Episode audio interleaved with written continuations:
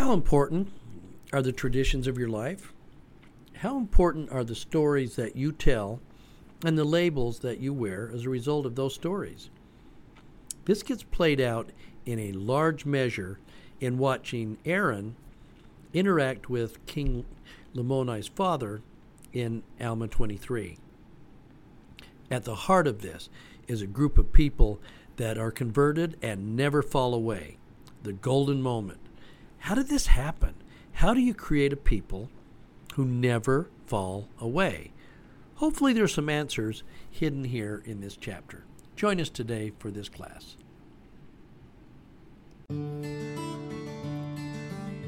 And welcome to another Monday morning Book of Mormon class with Kevin Hinckley. Recorded live, we dive deeply and deliberately into this inspired scripture. How far we get in one class depends a lot on the material and the doctrines left for us by ancient prophets. A single chapter may occupy one class or many. Of course, opinions expressed by the teacher or the class members do not constitute official church doctrines. Join us in this adventure and discover the hidden treasures found within its pages. And now, on to the class.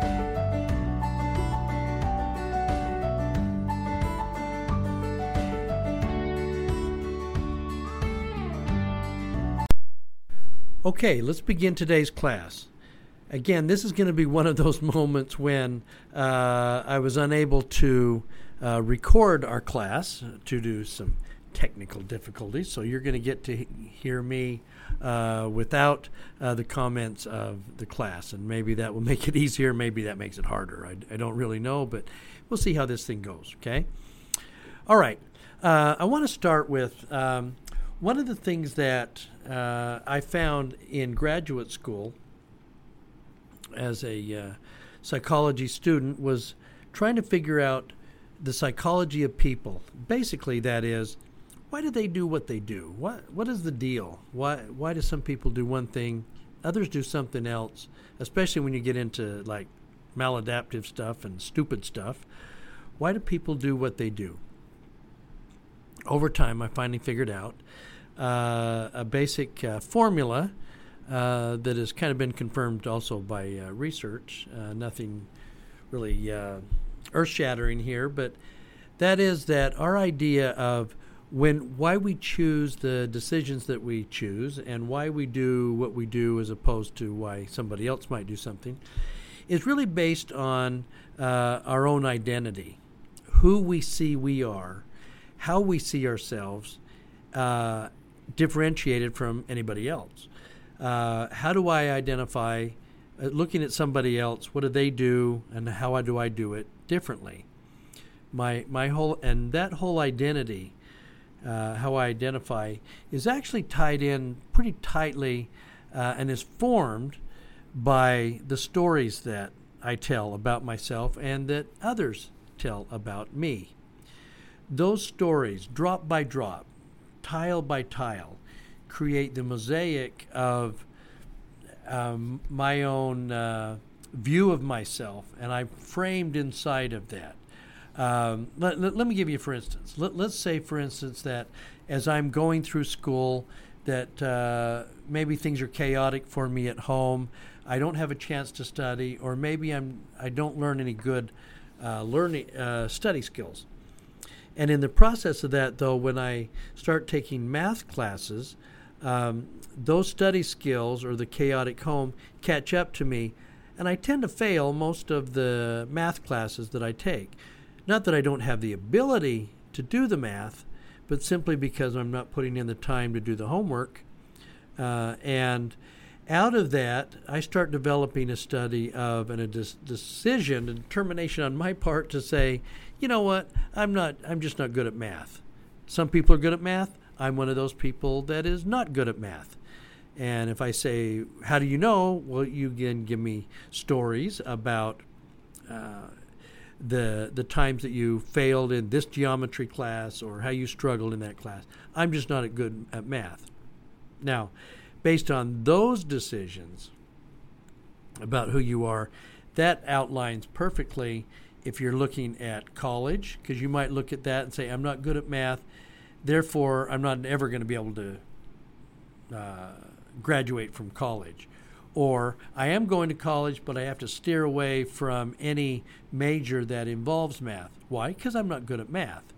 And how do you know you're not good at math? Well, I go back to all of those times that I failed, the stories that I tell. Uh, and even my friends would say, Yeah, dude, you stink at math. Yeah, that's me. So we get this uh, view of ourselves that we get locked into, uh, and then that determines what choices are available to us, what choices aren't. We're locked in. Now, in preparing for this class and looking at some things, I also discovered, and I don't know if I'd ever really done this that well before, I noticed that while this works for us, that our stories determine our who we are, and who we are determines what we do. That also works for societies as well. That societies or groups of people, uh, whether it be a religion or or uh, a nationality or somebody, we have a sense of identity, what it means to be an American, what it means to be a Latter day Saint, uh, what it means to be uh, whatever, whatever that is. Now, that determination of uh, who we are, uh, it really goes back to the stories that are told about our group. We share with that group a series of beliefs and ideas about um, what makes us us. For instance, as a, as a Latter day Saint, I can look out, uh, as I did this morning with my class, I can look out at them and say, okay, um, you guys are really struggling. You need to pick up your hand cart and move forward. Well, immediately, those of us who are Latter day Saints have a story about, oh, hand carts and pulling the hand carts across uh, the wilderness uh, towards Utah. So that means that when that context of hand carts is something that's immediately understood by a lot of Latter day Saints. But wait, that's understood by Latter day Saints primarily in the United States, Canada, a little bit, and sometimes in Europe. But for the most part, if I were saying to a, a group of saints in Argentina, well, you guys need to just pick up your handcarts and get moving. That may not be a story that they relate to being Latter day Saints because it didn't happen in their country. Maybe that's never even happened. They've never even heard about the handcarts. Well, that's a problem because even though they're Latter day Saints, they don't. That's not a story that they tell. It's not something that they understand uh, very, very well at all. Now, that means that which stories we tell determine a lot about how we see ourselves, even if we're within like the same nationality or, or the same group. Maybe the, the best uh, way that I can frame this is if you think about in the early church, uh, we had a group of saints, uh, and I'm going to use now a, a, a U.S. reference. Um, and that is that uh, early on, the, the saints, uh, as we know, were uh, driven out of the city of Nauvoo after the death of the prophet Joseph Smith.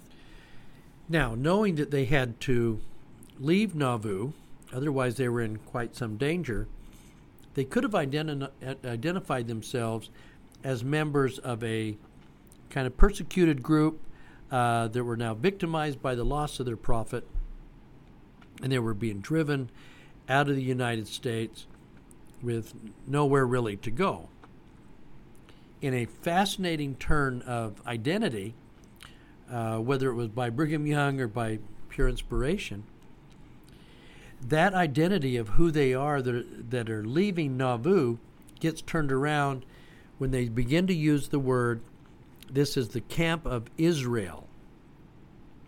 Now, by using the term Israel or being seen as uh, Israelites, now suddenly there's a narrative that these beleaguered uh, people of Nauvoo could identify with. Because if they were Israel and Israelite, now they weren't being driven out, now they were leaving Egypt. They were leaving Babylon. And they were, uh, as the song goes, O Babylon, O Babylon, we bid thee farewell. Where are they going? We're going to the mountains of Ephraim to dwell. Now they were leaving Egypt and on their way to the promised land. You have to admit that narrative is a much better narrative. If now we are the camp of Israel on our way to the promised land, well, now there's a divine purpose behind this. And we can see ourselves as beleaguered Israelites, but we can see ourselves with a purpose and a moving forward in a way that, that makes sense and enables us to un- go through the hardship that we went through.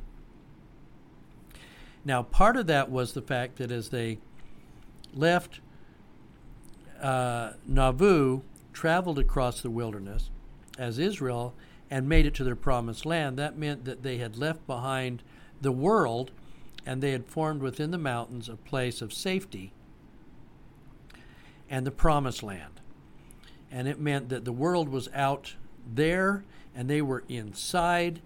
And as part of that whole identification now as Israelites, they, they were chosen Israel, and out there was the world. So now, when we talk about being in the world but not of the world, we're saying we're inside our fortress of our promised land, and anything on the outside out there is them. And we're going to engage with the world long enough, perhaps, to go out and send missionaries out into the world, but it's with an idea of gathering Israel back to the mountains of Utah, back to the valleys of Zion.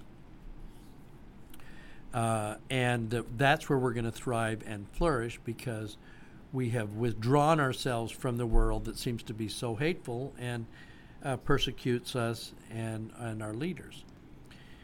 So again, we sing, Israel, Israel, God is calling, calling thee from lands of woe, meaning the world out there is not part of us, and, the, and uh, we have now taken on this identification.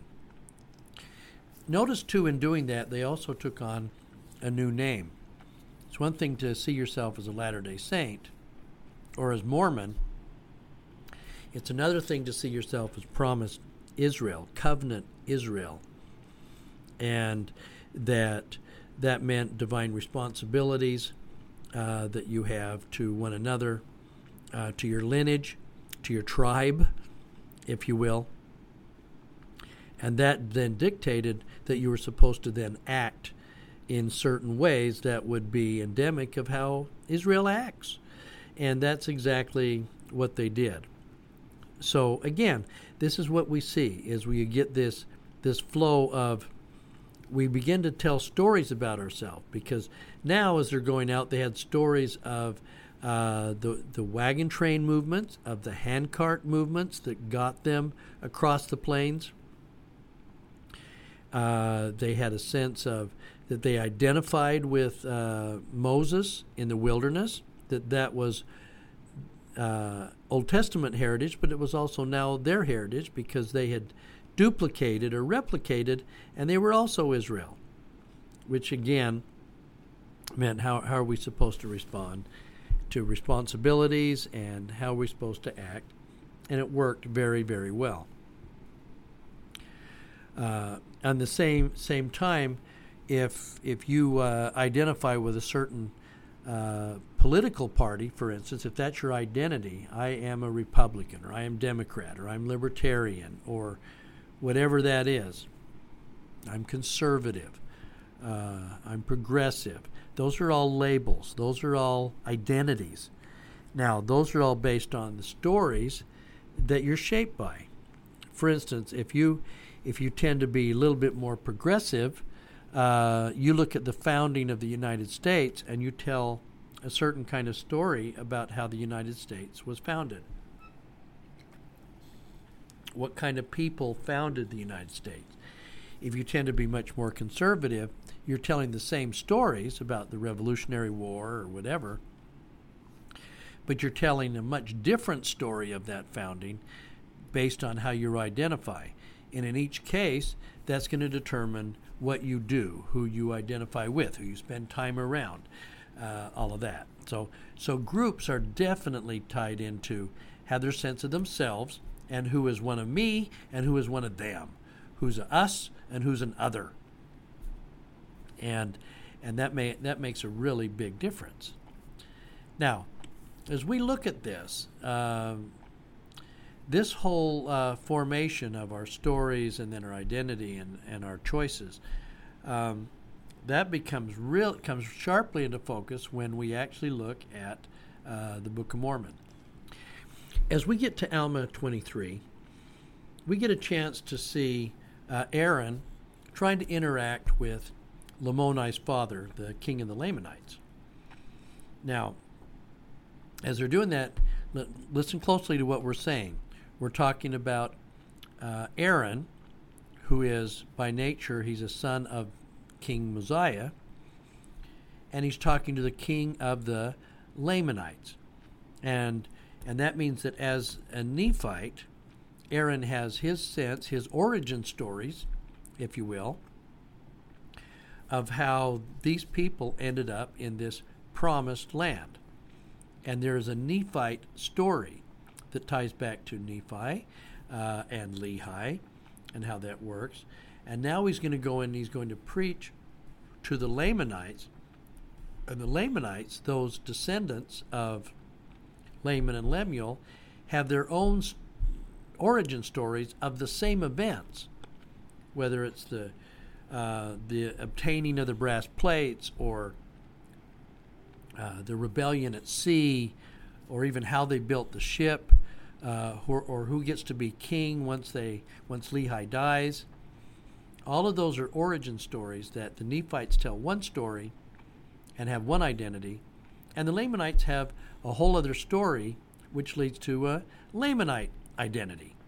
That whole Lamanite identity is based on the fact that the Nephites uh, are robbers and liars, as uh, uh, Lamoni's father has said. That means that they were robbed of their kingship.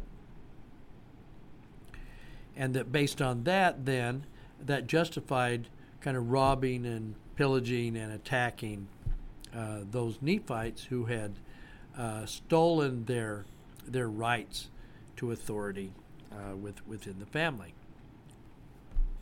That is the Lamanite identity and story. But now Aaron's going to come in and he's trying to teach them the gospel. Now, part of what we're going to find here is that uh, Aaron has to take a, a, certain approach.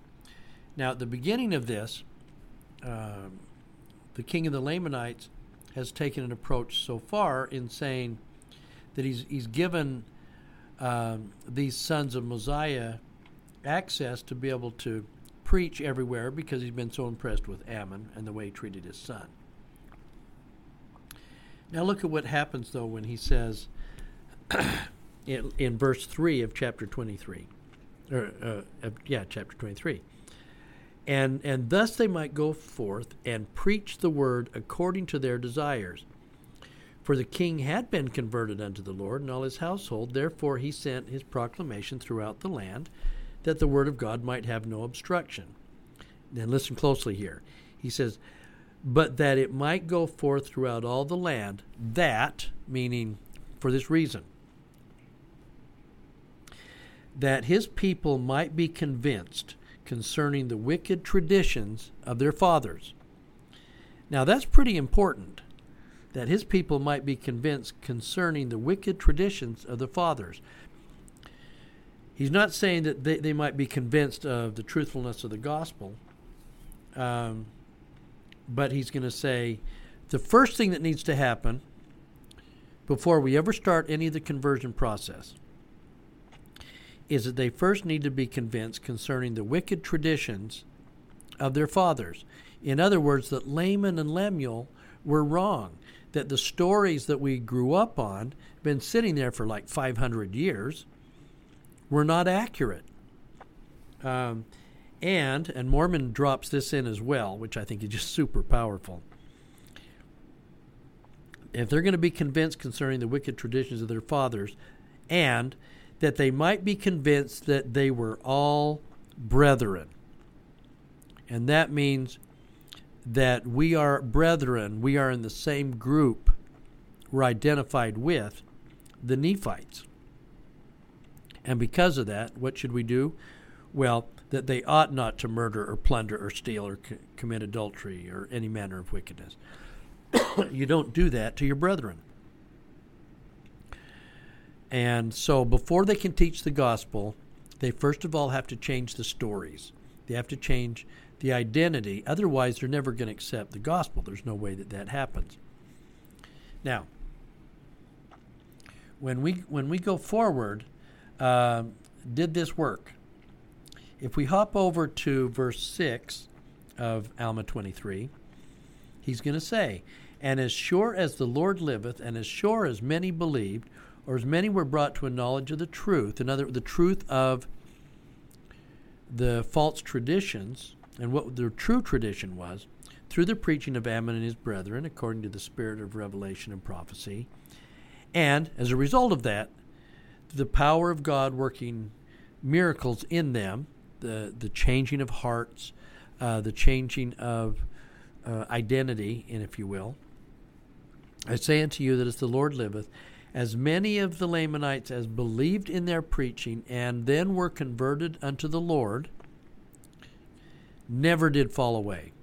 Now, I can't even think of any leader, prophet uh, of any dispensation, or any young men's president, or bishop, or anybody who would say, This is exactly what all of us have hoped for. That once they're converted, they never did fall away.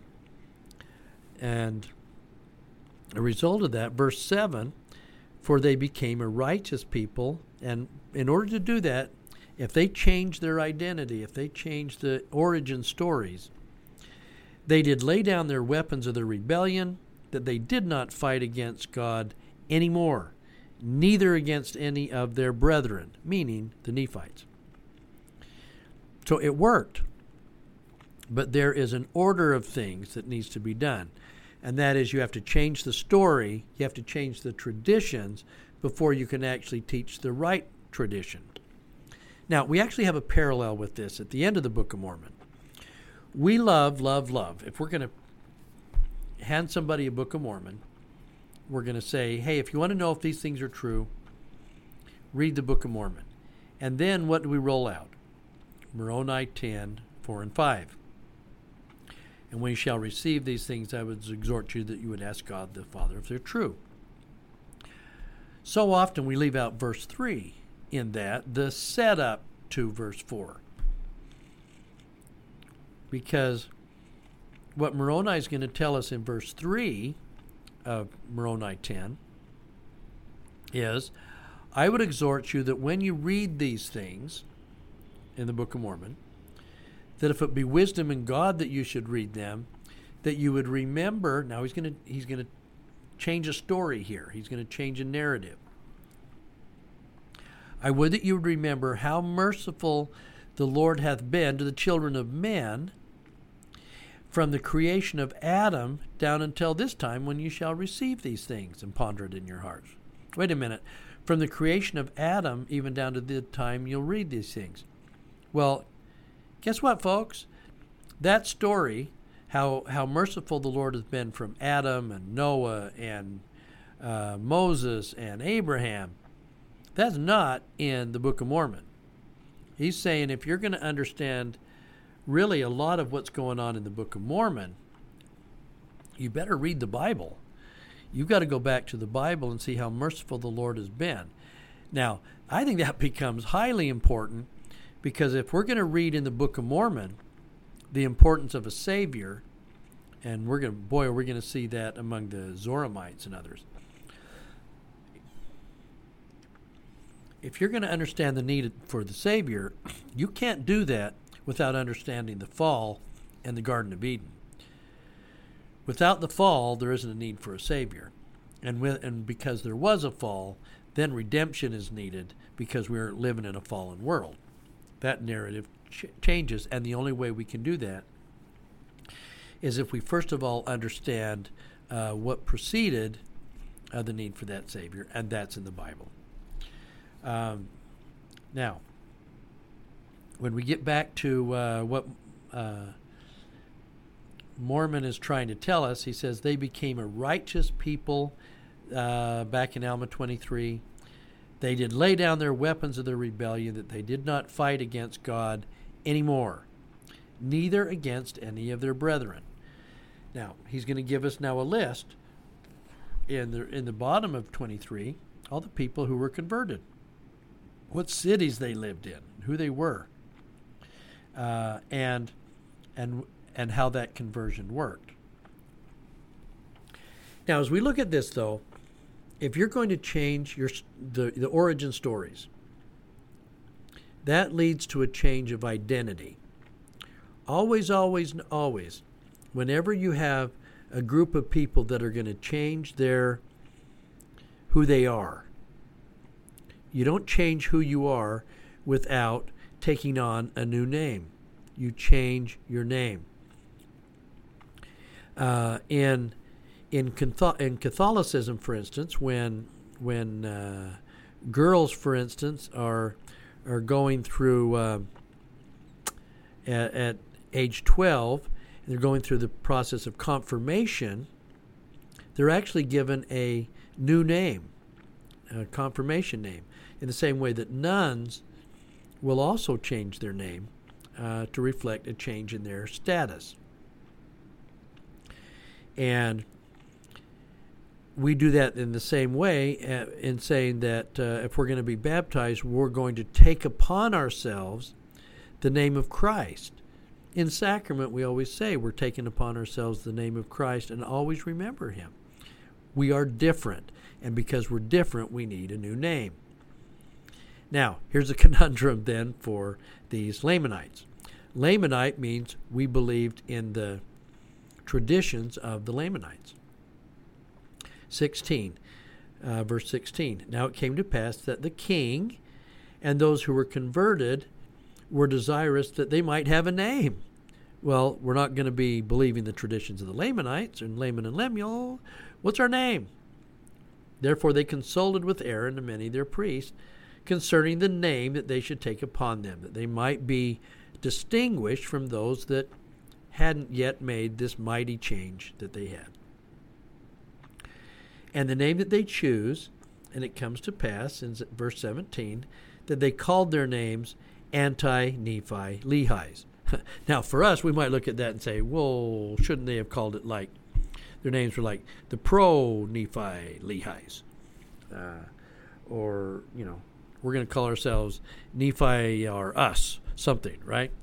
Well, actually, as it turns out, the term anti Nephi Lehi, anti in uh, as you look through history, anti really means siding with, part of, I'm with you, have the same feelings and beliefs. So this is so it really is. They called their names.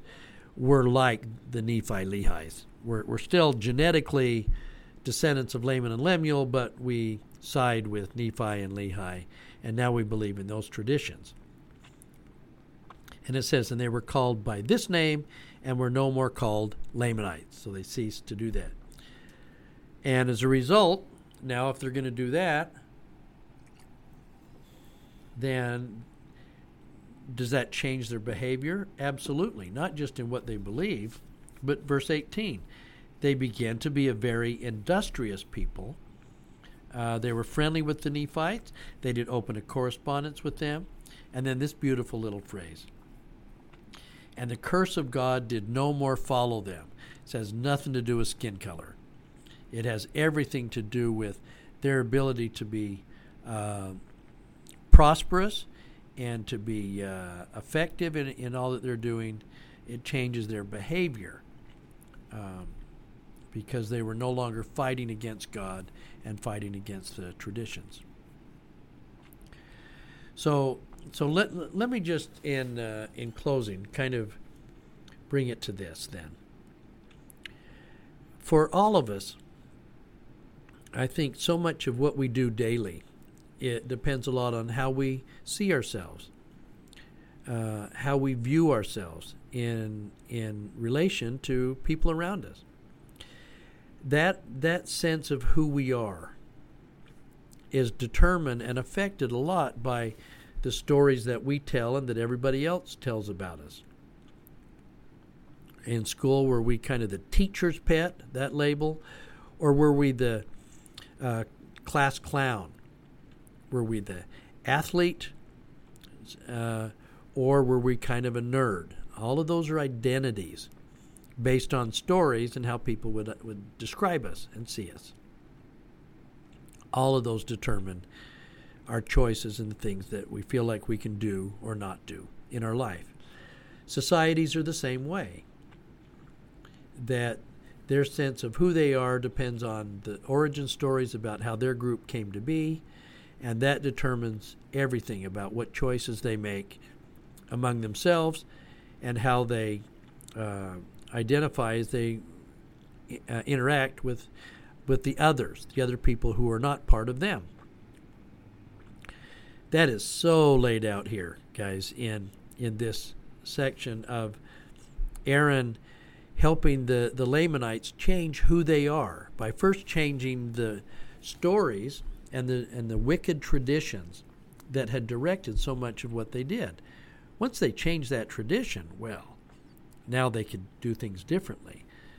And they go from uh, constantly attacking and plundering and murdering to being industrious people and friendly with the Nephites, and they're no longer cursed by God in terms of their ability to be prosperous.